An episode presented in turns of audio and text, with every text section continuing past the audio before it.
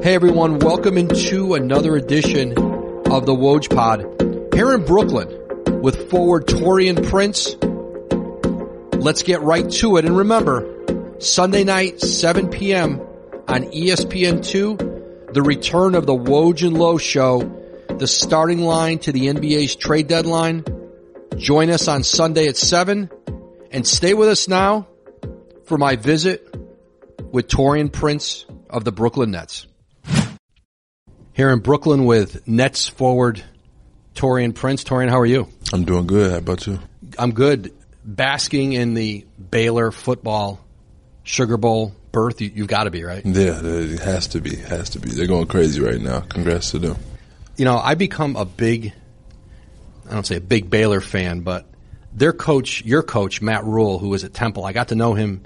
I met him at an NCAA tournament basketball game at Temple, and we were sitting next to each other and he was he's a big basketball fan. He's a big NBA fan, mm-hmm. and so we started talking. And like that next week, I was back in Philly, and I was going to dinner with an NBA coach. Invited him along. He came, became friends with the NBA coach, and he went from Temple to Baylor, and uh, it is unbelievable unbelievable what he's done there. Yeah, the I think the turnaround he's done in the last couple years has been magnificent. Back to on track of what Baylor's used to yeah, one win to go from the scandal, which was unbelievable. Right. What went on there, and then one win his first year. I think seven last year, and then eleven this year, and you know third string quarterback, almost still beating Oklahoma right. with injuries, and yeah, no, pretty amazing. Um, your run here, Tori, in those last couple weeks, guys kind of got your legs back under you a little bit. Um, tough Western trip, and you know it's funny. It feels like the identity that this team had last year. It took a while with new guys with the injuries. Kyrie was in and out, and you weren't here last year. You were in Atlanta, but you could almost, to me, it seems like the way that team played, that identity has kind of come back here as you guys have run off some games in a row. You know, you played really well. Uh, Spencer Dinwiddie has been back at you know probably really an all star right. level, and and this was kind of the Kenny Atkinson like team that attracted a couple pretty big free agents over the summer. Yeah, yeah. I mean, I, I, can't disagree with that. Um, last year they had a very hard nosed team, guys that got after it. I think it definitely carried over to this year. We're big on being competitive and, and doing anything um, that it takes to win, especially on the defense end. And then when you add guys like Joe, like you said, Spencer was playing at a super high level, and um, Jarrett Allen, uh, Garrett's even coming through offensively, and everybody's just feeding off of each other. I think we can be one of the top tier teams for sure. Getting traded to Brooklyn, and you know, you, you got traded here when they were clearing cap space. You were part of that deal. They sent a couple first round picks to Atlanta, Allen Crabbe's contract, and then you come back in the deal. Your trade happens, free agency starts. Kevin Durant, Kyrie Irving, uh, DeAndre Jordan I'll commit and sign. How do you then start imagining like the role? Because you're always thinking about as a player when you get somewhere, like what's my role going to be? What are they going to need out of me? Like how did that thinking evolve as those guys start to line up in July?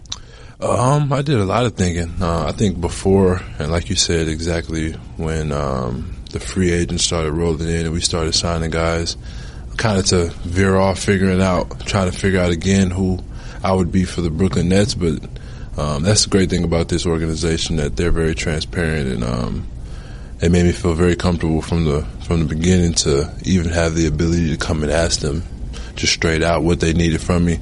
And um, they wanted me to be a better rebounder than I was in the past, um, better defender than I was in the past, and um, just bring my shooting to the table and uh, whatever feeds off of that. And I think I've I think I've held it up to um, the standard, but I know there's Uh, another level that I could reach for sure. How much Taurean is this league as you've learned in your time so far?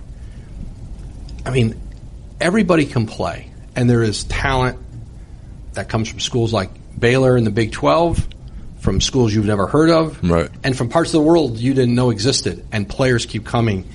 That figuring out in this league, most of the league is comprised of role players 90%, 92%, whatever you know, we can probably argue the definition of what a star star is, but how much of you think having staying power in this league is figuring out and accepting that hey, it may not be what I imagined exactly when I came in the league, but this is what they need from me.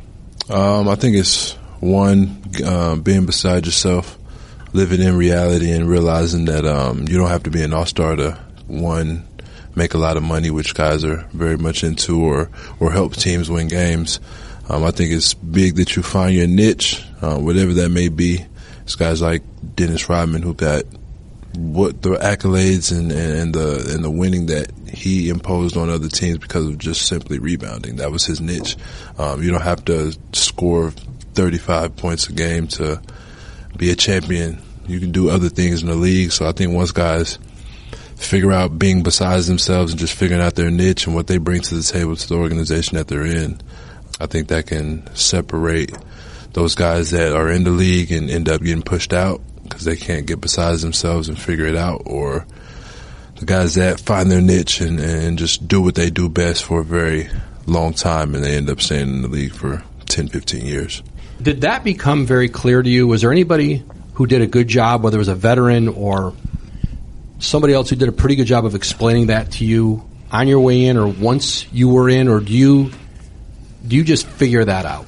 Um, I think I learned that in college. Coach Drew did a good job of um, holding everybody accountable and making everybody play their role to the best of their abilities. And um, one memory that really stands out to me is we were all in a circle one time, the Baylor crew, and uh, Pierre Jackson specifically told me that it just wasn't my time yet. So when I heard that, it was kind of like, what do you mean by that? But then as time went on, as I got older, got smarter, I realized as a junior and senior that I was nowhere close to playing and doing the things that I wanted to do as a basketball player that I was my freshman and sophomore year. So when he said it wasn't my time yet, that's basically saying wait your turn, find your niche, and then do it well whenever it's your time. I think I carried that over to the NBA, and I've been blessed to play with a lot of good players um, on college team and NBA. So I've always been the type to adapt and, and just figure out what that team needs. You're like the rarest thing in the NBA anymore, a senior lottery pick. Right. There are many. Yeah. there aren't many senior first round picks anymore. Never mind lottery. Yeah, right? that's, that's that's crazy. Um, I mean, I'm always big on experience as the best teacher. So I took that into the draft. I took that into interviews when um, teams were interviewing me, and uh, I think I have a lot more intellect than people envision. Tissot is the official watch of the NBA. Check out the latest timepieces on us.tissotshop.com and jewelry stores nationwide and on the wrists of NBA stars like Trae Young, Klay Thompson, and many more. Tissot is also the official timekeeper of the NBA and they're bringing you a special opportunity tied to the most iconic moment in the game. Of course, that's the buzzer beater. Every time a buzzer beater happens, fans will be rewarded with prizes, including flyaway trips, autographed merch, game tickets, and more. Sign up now at us.tissotshop.com slash buzzer beater to enter for your chance to win. Don't wait as a trip to the NBA All-Star 2020 will be rewarded soon. Tissot, this is your time. One thing in your story, Taurean, that like I remember I read it maybe a couple years ago, but it always stayed with me, and and sometimes I actually even thought of it when I walk into hotel rooms. What do you do when you see a new bed? You walk into whether it's hotel room, where you live. What do you do with a new bed? Yeah, I literally go jump on it, literally just to see how soft it is, and uh, I'm big into just having a nice bed to sleep in. Um, like you said, my story speaks for itself. Um, everybody has their story, but um, mine in particular, just being appreciative of those type of things and um, being able to examine how soft your bed is or, or, if it's comfortable or not is just a, it's a blessing in itself. It's the idea, Taurean, right, of having a box spring and not just a bed that just hits. hundred percent, yeah. Where does that appreciation come from? What What was the first night, the second night that you remember from your childhood that impacted you about about not having that and what that felt like? I think it was a time when me and my father had to spend some time in the Salvation Army, um, not having the bed that you always used to have, probably growing up, or envisioned that you'd have. Sleeping on that different type of surface really gave you the a, di- a different perspective from, like I said, the bed that you that you used to have growing up. And so when you have those things and then they're removed, it's kind of like you wish you had them. So when you receive them again, it's you're just a lot more appreciative of it. You know, people who don't know your story, there was um, a pretty significant stretch of time with you and when you were with your dad, where you were homeless and you were for a stretch of time, whether it was a Salvation Army or friends uh, staying in a friend's place or sleeping somewhere in between, where that was the daily struggle. But I think what was really remarkable about your story is going through that. The thing that you seemed to take from your dad was, despite being in those circumstances, was the pride that your dad still carried himself with and the optimism, the hope that you were going to find your way out of it. Is that as much as anything that stays with you? And, and when you think about that, isn't maybe sometimes it's not so much the mattress as how your dad carried himself and how you as a young person was looking at him and seeing, okay, like there's a lesson here. Yeah, hundred uh, percent. I think that's why I look up to my father as much as I do. Um, he's not some professional athlete or he's not some high paid professional in any in any way, shape, or form, but how he carried himself and, like you said, the optimism and his view of life, even through negative situations. I think I still keep with me to this day, um, whether it's in basketball or off the court, and it's gotten me this this far, and I plan for it to stick with me the rest of my life. What do you think people in this country don't understand about poverty? People who are in those circumstances, like you live a very this is a different life in the NBA. And yeah. What do you think, having lived through it, that people don't understand about the people who are going through it? Uh, it's, it's a it's an everyday struggle. Um, like I said, I, I, know I know what they're going through, and it's more mental than than physical for sure. So um, I'm big on. I mean, I preach it to my family, the people around me every day that our our biggest worry is probably somebody's best situation. You know what I'm saying? Um, so not to let negative situations turn into more negative situations and know that there's a lot more people, whether it's in this country or even in third world countries that are having worse days than you back to back to back than this little worry that you may think is making your day bad. Describe to people what it's like to live in the like the Salvation Army housing. How does it work? What's it like? What's the day like? What's the night like? Um, well, you get up, I mean, you don't have a separate bathroom, so you have to go, you have to get out of your cubicle and, and go to the restroom and you might see three, four different people every day that you may not know, but you got to brush your teeth and, and, um, and shower and, um, then you go about your day and then you just go, I went to school, so I go to school, um, stay after practice, hooped. Dad would come to the school, grab me, we'd walk, um, back to the Salvation Army, whether we stayed there or went to a friend's house or uncle's house or whoever it may have been. But in order to be in that room to be able to sleep in, you have to be there by a certain amount of time or a certain time. I, forgot which what it was, eight, nine, but it's kind of like you're controlled in a way, and um, you have to do things within the guidelines of to even be able to stay there. What's it like to be a kid going to school every day who's homeless? what's school like when you're going through that?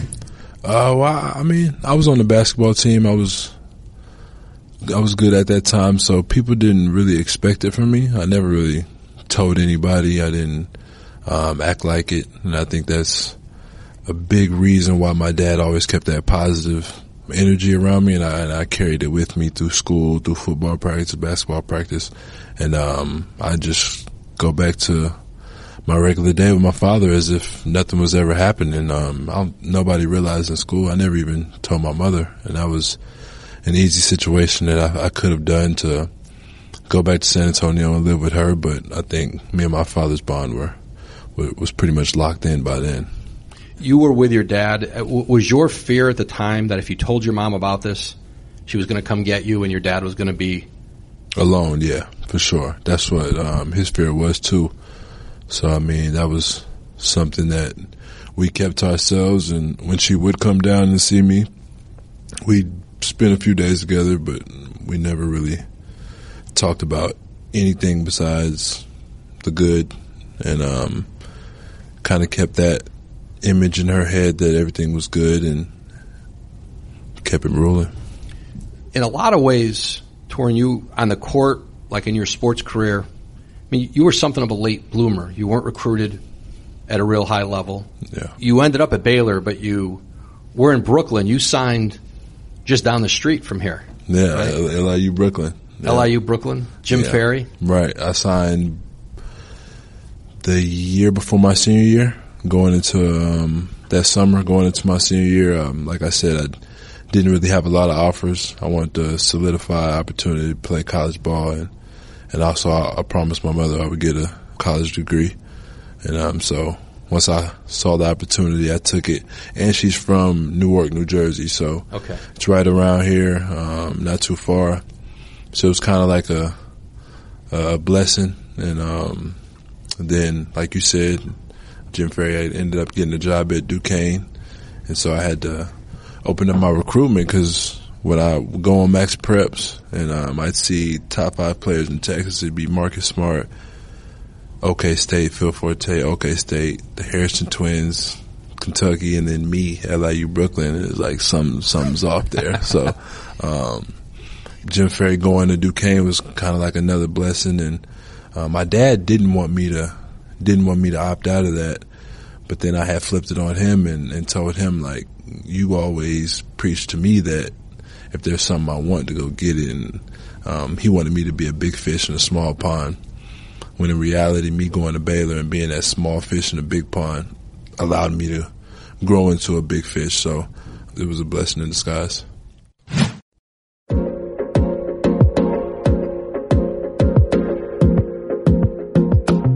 How did LIU discover you in New York? They don't recruit nationally. I mean, like right.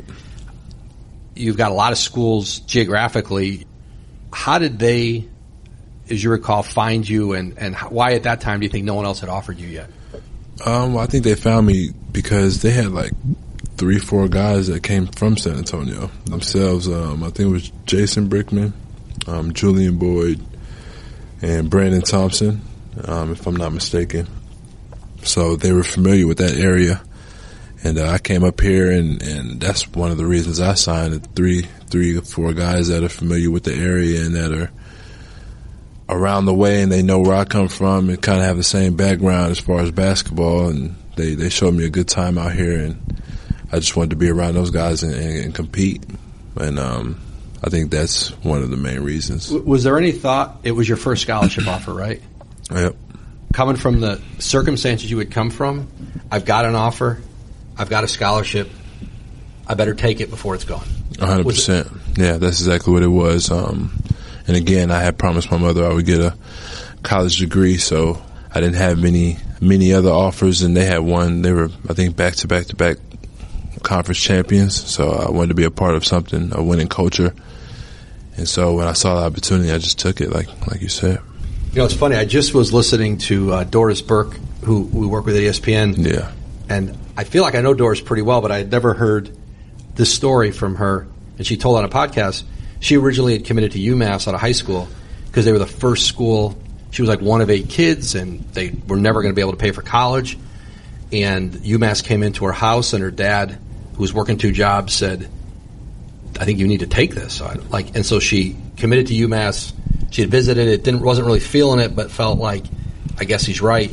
Then I think the coach left right. and opens the door, and she ends up going to Providence. But there is that sense, right, of like that fear of what if I pass on it and nobody else thinks I can play. Yeah, because I mean, at the end of the day, you don't know, and um, if you live a life of of appreciation, you know that nothing's guaranteed. So you want to take advantage of everything that comes your way, but um, I think there was a reason why she, the spirit came over her and, and let her know that that really wasn't the right place for her.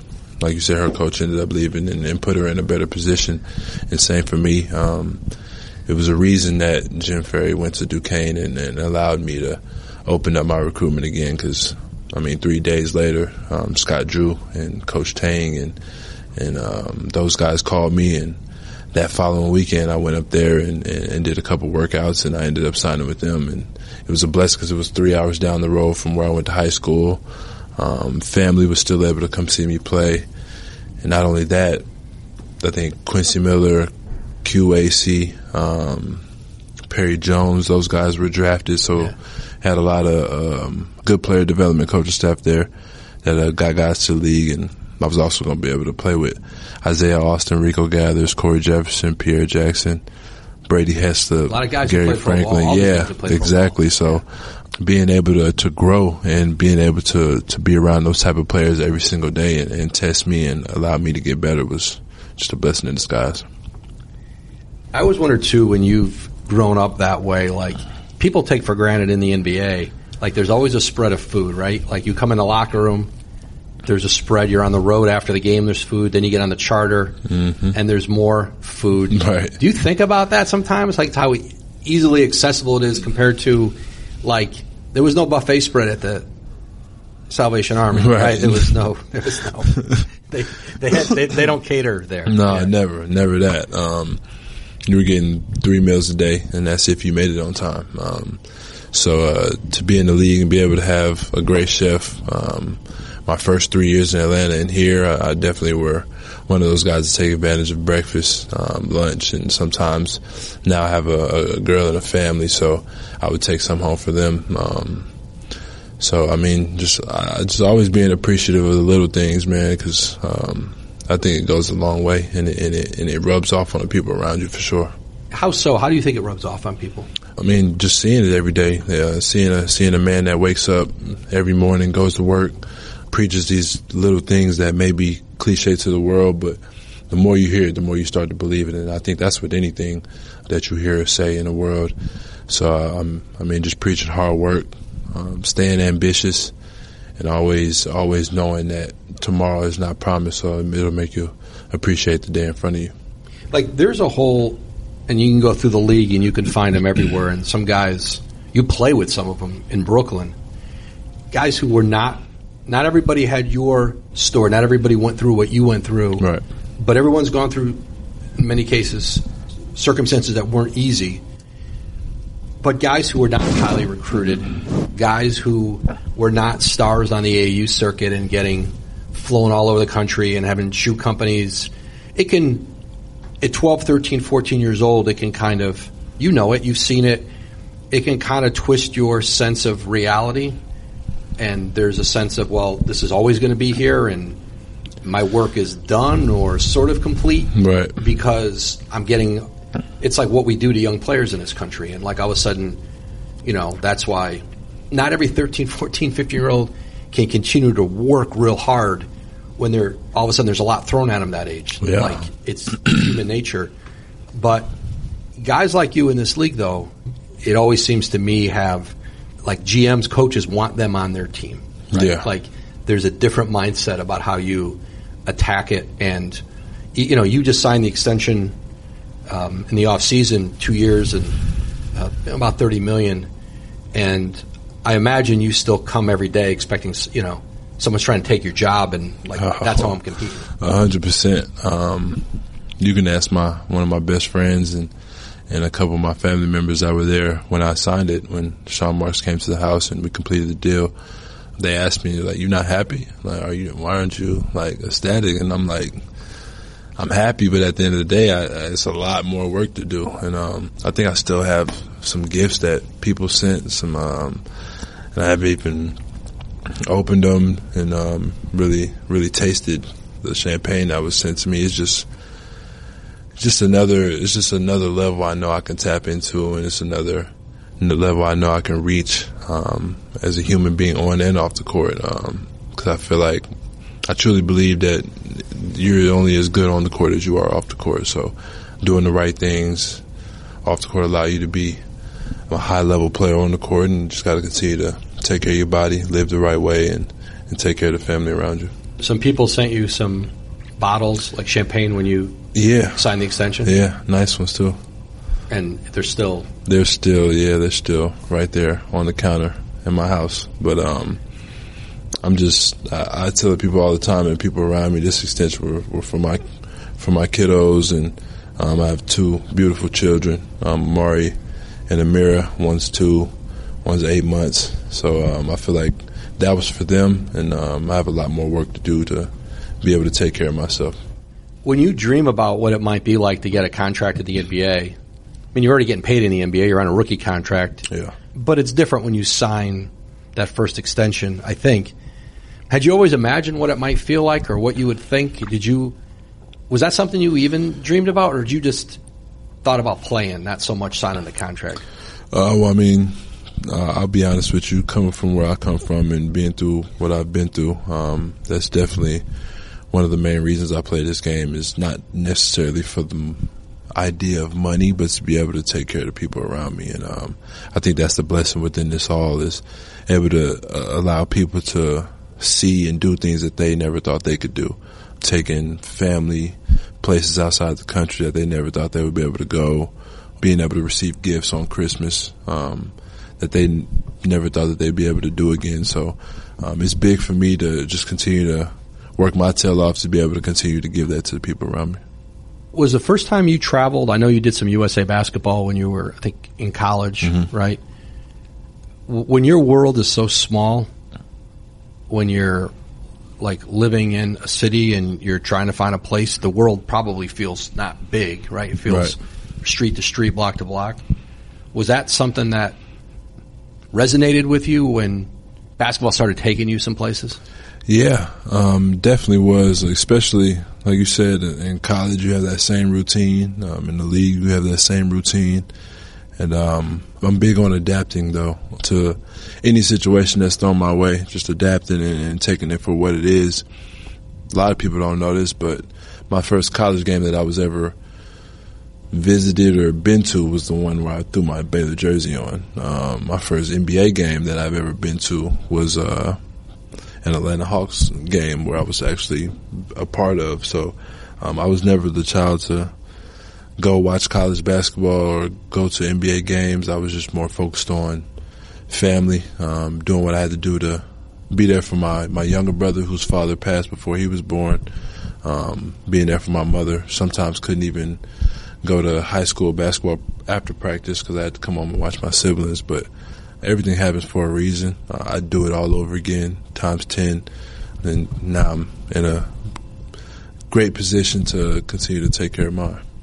you talk about that adaptability and you've had it in your life and it's a pretty good it's a pretty important quality in this league it's not just where you get traded and change teams but teammates are changing your coaches change like you'll never it's pretty rare in this league where you have like a framework that just keeps going and i, I do think that's imagine you see that around you not everybody adapts to it Yeah. real well Yeah, I I agree. Um, it'll take you a long way. It'll allow your mind not to focus on the quote unquote negative things that you may think are negative, but um, it'll allow you to reverse it into a positive. And like I said, the mind is the mind has the strength to move move cars and boulders um, in, in the grand scheme of things. So if if you look at it that way, I mean, you if you allow negative situations to allow your mind to think negative, it's only going to turn into another negative situation.